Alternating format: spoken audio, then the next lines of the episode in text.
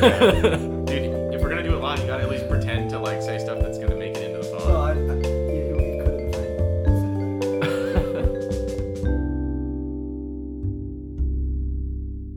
I think we're on.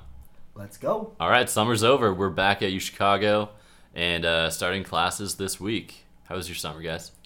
Pretty good, pretty good. God awful. Nice. McDonald's raised the price of 20 chicken McNuggets. Are you every summer. serious? Yeah. All right. Well, mine was not nearly that bad, thankfully. Um, Yeah, I really can't imagine the trauma you had to go through. Maroon Weekly is now back up and running for the school year. Why don't we get started? We're going to go over our new podcast format as well as some stories from the summer and some stories from this O week. So speaking of a new podcast format, we're gonna try something a little bit different this year. We're gonna have one shorter podcast that comes out every week where we sort of just go over in a casual way various stories that have happened recently. And then we're gonna have longer special reports that come out more infrequently where we're gonna spend a lot more time talking about different stories and really hone them in.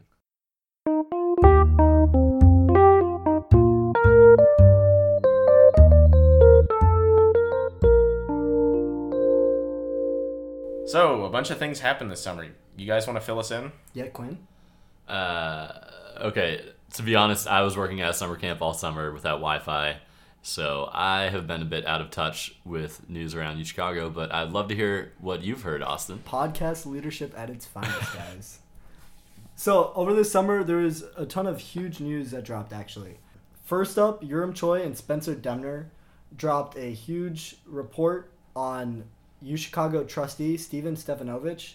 We're going to talk about it a little bit here, but if you want to learn more, look forward to a longer form podcast we're planning to do later in the quarter, and you can also go read their story. Stefanovich is an alum of the college and Booth, is a prolific donor, and sits on the board of trustees for U Chicago.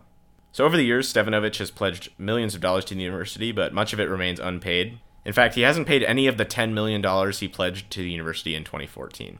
In other news, over the summer, UChicago dropped its requirement for ACT and SAT testing. UChicago Chicago is one of the first of its peer institutions to become test optional.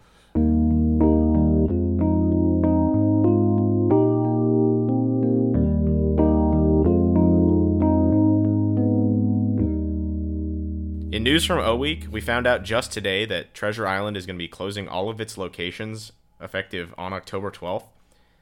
The grocery store has been in Hyde Park for many years and is a staple of the neighborhood. Starting this coming Monday, everything in the store will be 50% off. In the lead up to O Week, the administration sent out a notice to all fraternities on campus advising them and asking that they do not admit fir- first years into their frat parties for O Week. The university sent out this letter despite having no official recognition of fraternities on campus. During O Week, most frats did not comply with this request, although at some frat parties, uh, first years were getting turned away at the door.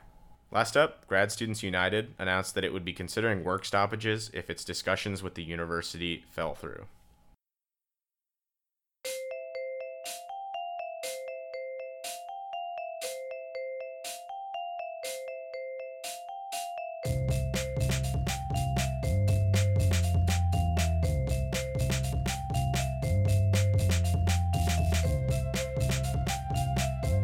That's it for our first weekly of the year. Thank you guys so much for wasting your last 10 minutes with us. So keep an eye out next week for another news edition of the weekly on Monday. And keep your ears peeled for additional special reports focusing on other stories throughout the year.